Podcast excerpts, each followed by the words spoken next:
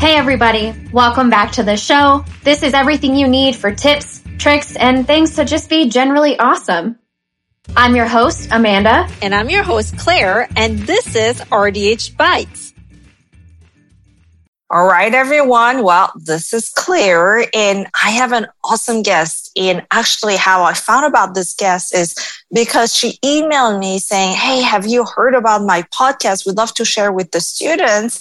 And I looked at it, I listened to it, and I thought it was just fabulous for students to learn. So let me introduce you our guest today. Her name is Billy Lunt, RDH, has bachelor's degree, first of all, from Southern New Hampshire University, a master's degree in public health and education from University of Bridgeport, is a full-time faculty currently in New Hampshire NHTI and has been an um, educator for a long time. And as I said, has her own podcast. It is called The Happy Flosser. Go check it out.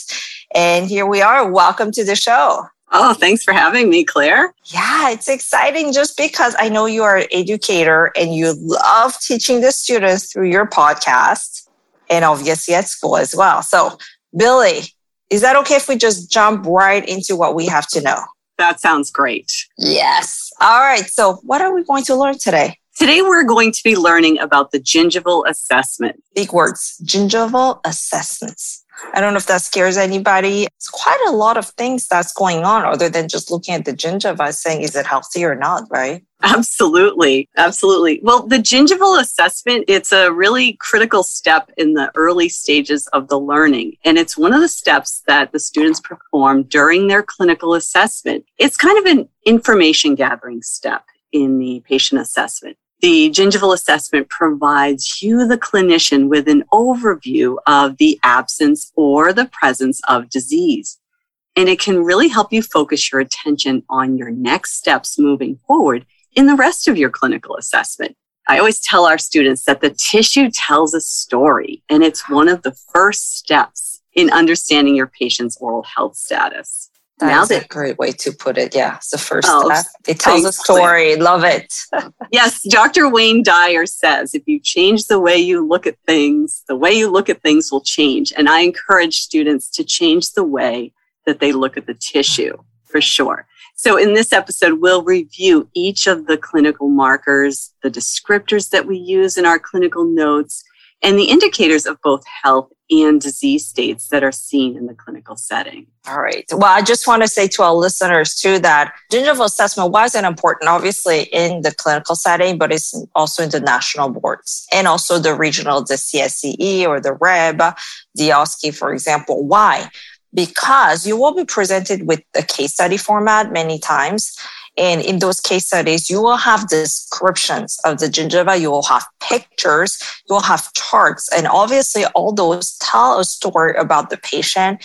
And from those, you know, combined with other pieces of information, you will have to solve the case study.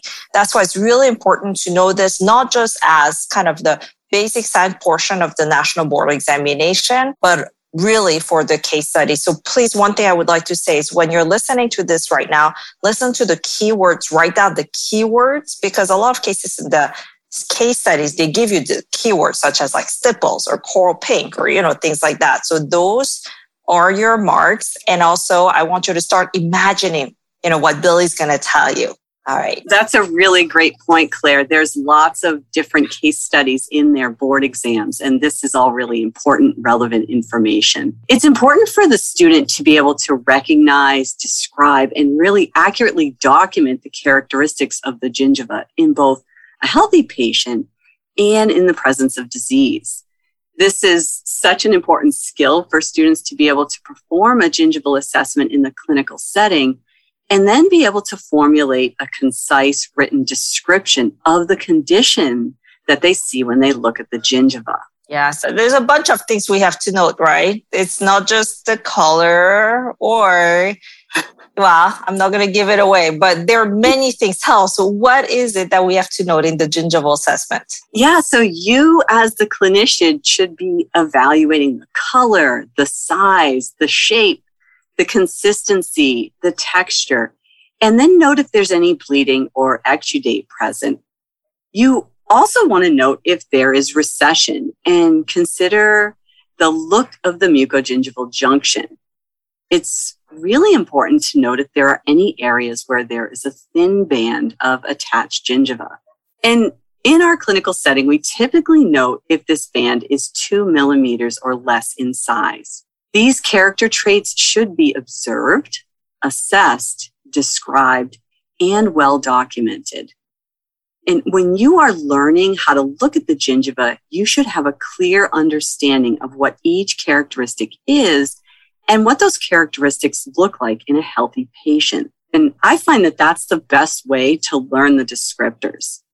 You also want to look at what the tissue looks like in a patient with disease present. It'll be really helpful for you when you are learning to look at the clinical markers if you can picture the healthy patient and the patient in the presence of disease. There are specific clinical markers that correlate, and it'll make sense when you work with more patients that have variety and a varying level of disease states. Think of your gingival assessment as a written narrative or story of what you see when you look at the tissue. When you describe the clinical appearance during the gingival assessment, additional considerations can be looked at, and that will help sharpen your focus beyond those clinical markers and consider the causes that are associated with doing your gingival assessment. And as you mentioned, there are lots of them. So you mentioned color, size, shape, consistency, texture and bleeding or exudate. That reminds me a little bit of when we're doing also or our intraoral, extraoral assessment when we see a pathology. You know, we need to know the size, the shape, the consistency, the texture, and all of those too.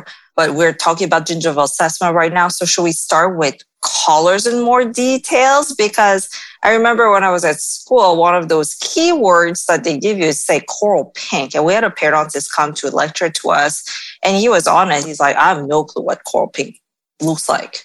You know, he reminded me of when you go to the store and buy nail polish, you know, it's like coral pink. There's like slightly darker pink, slightly more purple pink. There's slightly more, you know, orange pink. It kind of looks like that to me because those shades are very, uh, very subtle. So, yeah. you know, with you, I would love to learn more about how we determine the color and see if the patient is in health or not. That's a really great point, Claire. And I like your analogy of the, all the different colors of nail polish. And I think this is one of the biggest challenges that students have when they first start taking a look at the color. So when we start with color, because I think color is a really challenging one. So in health, and it's always good to start with what a healthy patient looks like so that you can go from there. In health, the color is described as pale pink. And it's important to note that in some patient populations of darker complexions, they may present with melanin pigmentation. And this is really common in a healthy mouth of Asians, African Americans, Indians, or Caucasians of Mediterranean descent. Some of the other factors that influence the presentation of color is the thickness of the epithelium, the vascular supply, and also the degree of keratinization that could be present. The color of the gingiva can appear different when there is a change in the disease state. So, for example, in a chronic inflammation situation, the color can appear darker red, bluish red, magenta, or even deep blue. When you have an acute area of inflammation, the color can appear bright red. Now, it's important to note that changes in the color may involve only the marginal gingiva or the papilla, and changes that involve both the marginal gingiva and the papilla are noted as diffuse color changes. So these are things that you want to be thinking about when you're looking at the color. Mm-hmm. Okay. So if I may say something just to recap to especially our test takers, let's not just look at the marginal gingiva, just also look at the papilla, you know, because the color changes might be together, as you call it, diffuse, or, you know, could be separate depending on the stage of the disease. And yeah, one thing that just comment came in my mind is let's just think about for a second, why isn't more red when a patient has a disease? It's because of inflammation, right? Blood just is, there's more mm-hmm. blood basically in the tissues. Absolutely. And this is why it's so important when you're first learning about the gingival assessment for students to really take a good look at the color because that you're going to build on that information as you do more of the assessment and the gingiva tells you the story about what other things you may discover so that's a really good point Great. All right. Now we have the color down. And I just had to quickly look at myself in the camera now. because uh, for a second you mentioned, you know, a healthy mouse in Asians, you know, can have a slightly different color. I just thought to myself, like, what is my healthy color? or I'm, I think I'm healthy. So what is my color? You know, can look a little different than, as you said, other races. And that's totally normal. That's just the way it is skin pigmentation. Okay. I'm going to look at the mirror later. Now let's continue. what else should we know in the gingival descriptions? Yeah. So one of the next clinical markers to discuss is the size of the gingiva. Now, the size of the free gingiva in a healthy patient can be described as knife edged or flat, not enlarged at all. And it fits really snug around the tooth. And for students, it may even be challenging to get a probe to insert past the gingival margin. So consider what that looks like. The width of the attached gingiva in health varies among patients and different tooth types as well there is a range of attached gingiva size of about one to nine millimeters. So think about the variations there. And while it's wider on the maxillary arch and typically narrowest around the canines and premolar areas, the size of the gingiva in a disease state can appear really different where there is a change in health. So it's always about comparing healthy versus unhealthy for things to stand out for you when you're looking things over. I just want to mention here, sorry to cut you off. Something just came to my mind and I keep doing this. I listen and I'm like, ah, oh, just really important to note that the attached gingiva, the width of it is, you said, a little narrower. We don't have as much in the canines and the premolars, right? Yes. And I, will be honest, I have recession. Where is it? in the canines and premolars. It's just, I guess, normal mastication. Depends on what you eat, depend on how you brush, you know, depend on things like that. Yeah, that's a really important point to bring up. And that would lead to an entirely new podcast about occlusion and, and the forces that go on in those areas that kind of lend itself to those recession areas. That's for another day, Claire. That's a good point, though. awesome, awesome, though. So we will hear that for sure then. And yeah, sorry, you were talking about the size of the gingiva and, and the papilla, I think you were going to mention. Yeah, so the papilla can become enlarged and the col area around the tooth can deepen. And this can also be a localized situation or a generalized situation, just like when we were talking about color. The size of the gingiva can also be influenced by medications.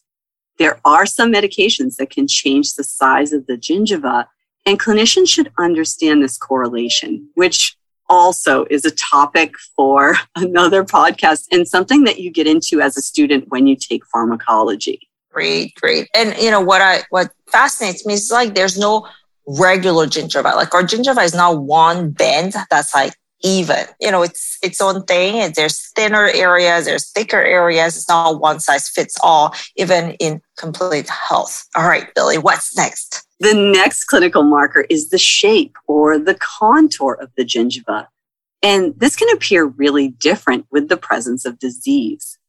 In health, the shape of the free gingiva flows as a scalloped line around each tooth with that knife edge or even slightly rounded but it's closely adapted to the tooth. The shape of the papilla in health is pointed and it fills that embrasure space and appears very flat. Now, in disease, the free gingiva can appear rolled or rounded, and the papilla can appear blunted, flattened, or cratered. So these are your descriptors. It can even be missing.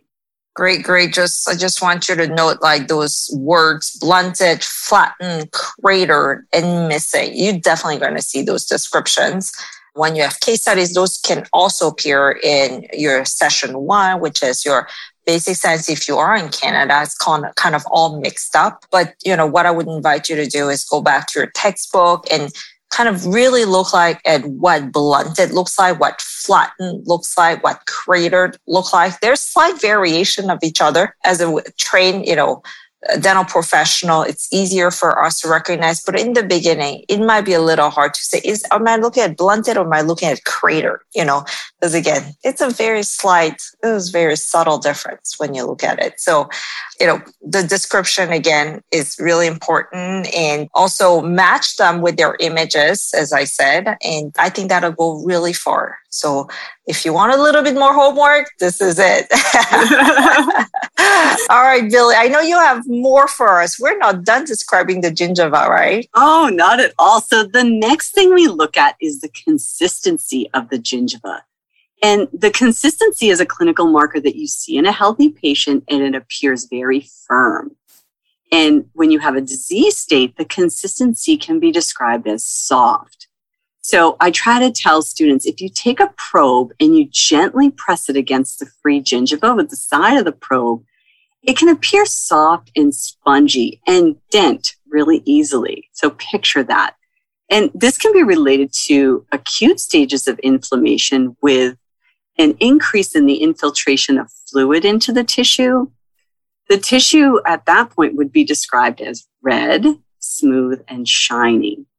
Now, can you see how soft and spongy go together? And when you're discussing clinical markers, it's really common to see enlarged marginal gingiva and bleeding on probing consistent with a disease state. So sometimes the tissue in a disease state can also appear firm when it's pressed with the side of the probe. And this can be really hard for students. It can reveal chronic inflammation of fibrotic tissue. Now, this tissue, this is also very tough for students at first when they're learning, can actually appear pink in color and be stippled. And it's important to know that this is common with our tobacco smoking populations where disease can be masked by the color, shape, and the consistency of the tissue. And this is something you really want to be aware of as a clinician. Okay, so big word here, which is smoking. You know, smoking is a risk factor. You know that already for periodontal diseases, but you know the it it just masks you know you're not going to have the bright red appearance that you have when you are in a disease state. So it's going to be tricky. So look for those keywords as well. If the patient is smoking you're looking at the picture of the gingiva you might not see what you actually you know thought in your head. So and also one thing i would like to say is you said you press the probe against the gingiva on the side. Am I correct? Yes, very slightly. You can actually use the side of the probe to see how the tissue responds for sure. I see. So it's pressing against the walls. Yes. Wonderful. Honestly, I don't think I've been taught that when I was at school per se. So this is awesome. All right. Yeah, okay. It's really helpful, Claire. It kind of gives students a real visual when they're first learning how to put all of the different parts of the gingival assessment together. All right. So I would say the firmness of the tissue can help you really understand what's going on, acute or chronic disease. And if I can spoil our listener, now we're going to talk about texture. Now, how, te- how is texture different than consistency? Oh, yeah. So we'll, we'll get into that. So always looking at health versus disease. So in health, the tissue texture is smooth in the area of the free gingiva. Around the attached gingiva, it is stippled as well as in the areas of the interdental papilla regions. It can be described as resilient, right? So think about what resilient tissue looks like. Many textbooks describe the texture of stippled as an orange peel look. And I think you mentioned that early on in the podcast recording. And now think about in the presence of disease, the texture may take on a smooth and shiny surface with a loss of that stippled effect on the tissue. And so with hyperkeratosis, the texture may appear leathery even or hard or nodular. And when we look at chronic disease, the tissue may be hard and fibrotic with the normal pink color and deep stippling. So in this state, the tissue does not bleed on probing bleeding and exudate are indicators of the presence of disease. And we know as clinicians that in disease states, there's an increase in the gingival crevicular fluid in the sulcus. The amount of the gingival crevicular fluid that exudes from the pocket is not an indicator of the extent of disease, probably because we can't really see it. It's merely a clinical indicator of the presence of disease, and you should note it. Okay, so orange peel, back to that orange you know, there's some, I guess, round areas, and that's what makes it kind of the orange peel. And that is because of the gingival fibers, right? They're pulling the tissue basically, and that those are kind of the anchors. So that's why it shows on your gingiva that way. That's why it doesn't look when in health, you know, smooth or anything because you have those nice tissue fibers actually pulling absolutely you know tightly that's why when you have healthy tissue, you cannot put the probe. It's, it's difficult to, you know, insert the probe because the tissue is very tight. And when there's a disease, it's, it's easier. The, the more it's, there's more gap. As you say, there's a gingival crevicular fluid. And I just want to say there's a good reason why all this is happening is because the body is actually trying to protect itself, prevents itself, just like inflammation. It's not just, you know, the, the body is not trying to do harm when there's inflammation, what happens is actually it's open the blood vessels and the blood vessels is going to provide all those, I guess, fighters for the body, you know, including the neutrophils and macrophages and all of that. They come in and they act and they're trying to remove the bad stuff. So, you know, I just wanted to say all of those things that are happening in the patient come from you know something a little deeper and that could very well be bacteria you know if we're in the disease state. It actually could also come from other things pre-existing conditions like diabetes. It could also come from medication. I know you mentioned pharmacology as well. So know, I just wanted our students to think about the bigger context because again, when you have a case study, you're not just going to give gingival assessment and gingival description. They're going to be tied to something else, which is a disease or pharmacology or other things that have happened in their life. That's such a great point, Claire. And you're absolutely correct. That that's why I say the tissue tells us a story and kind of leads us in the direction of really understanding what our patient is presenting with when they sit in our dental chair. And there's so much more to the story than just looking at these clinical markers because once you look at the clinical markers, the next layer is okay, now what do they mean? And what am I discovering? Because we are detectives during our assessment phase of the appointment. We're trying to understand and discover what our patient is presenting with. And the gingiva helps us. One of the first steps at helping us understand not only what the patient is presenting with in their mouth, but also that systemic relation of what might be going on in other areas. And so this is why it's so important for us mm-hmm. to allow the tissue to mm-hmm. tell us a story. That's a good point. All right. Well, now we found out the story. There's just a little bit more to it, right? There's some a few other things we need to document. Absolutely. When you are documenting your gingival assessment, there are a few things you want to keep in mind. Localized means that there is it's limited to the gingiva adjacent to a single tooth or just a small group of teeth. Generalized means that there's a clinical marker that is evident in all areas of the mouth. Marginal means that there is a clinical marker confined to the marginal gingiva. Papillary means that it's confined to the papilla. Diffuse refers to a clinical marker which involves the marginal gingiva and the papilla. Discrete means that it is an isolated sessile or tumor like enlargement in one particular area. Awesome. Oh, see those uh, the few keywords that happened again today. Well, right now, generalized, localized. I think as a student or even as a clinician, this is pretty self-explanatory at this point.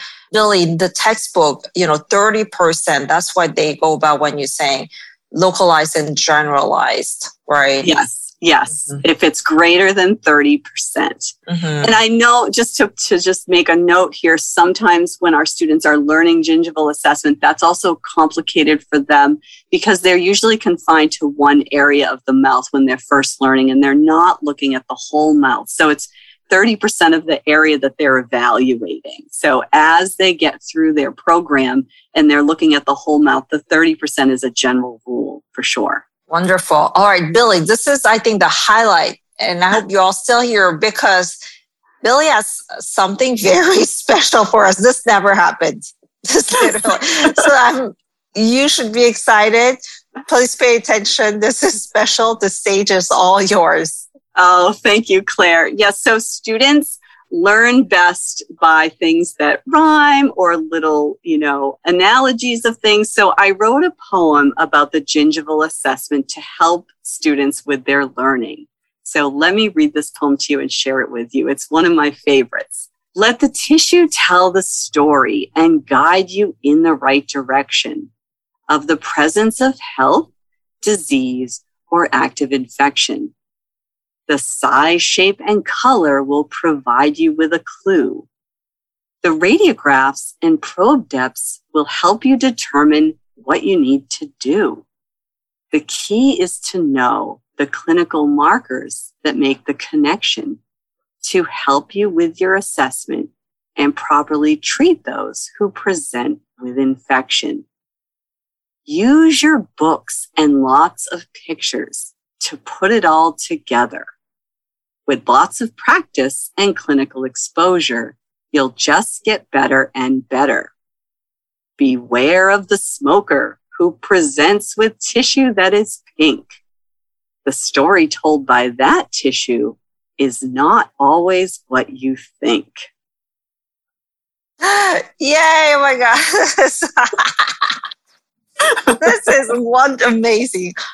You wrote this. I did. I did. Can tell us what, you know, how you wrote this? Like what was going on in your mind? Was it after kind of what you, you scripted, you know, what you said you were going to teach? Well, Claire, I write poems about almost every topic in my life. And so I just, some days I just feel like writing a poem. And the day that I wrote my gingival assessment podcast, I wrote this poem as if I was talking to the students. And I I write poems about all kinds of topics, mostly around teeth, right? So it helps students. It makes learning fun. I notice it does that with my kids as well. So I think you can write a poem about just about any topic. What a talent. love it. Absolutely love it. Such a delight. just, you know, oh my God, this, this can be, you know, a better podcast, you know, than this because we, you know, we, we not only learn, but we had really a little special something for us. And then I don't know if anybody wants to try this. This actually sounds like a fun exercise if your brain is stuck or, you know, want to just do a little bit something different with, I don't know, or path that you just learned. I'm sure Billy will have some more for us some other time. Thank you. This has been amazing.